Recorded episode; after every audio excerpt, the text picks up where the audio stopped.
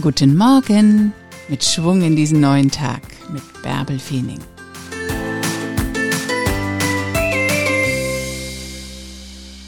Deine innere Stimme, die ist nicht laut, sie schreit nicht, sondern sie ist leise, flüstert dir zu, was gut für dich ist. Und dafür musst du genau hinhören und es mitkriegen. Deine Gefühle mitkriegen, deine Gedanken mitkriegen und dann auch den Mut haben, sich darauf einzulassen. Wisdom comes in whispers, heißt es im Englischen. Also hör genau hin. Hoch mit dir. Ein neuer Tag liegt vor dir. Mach was draus.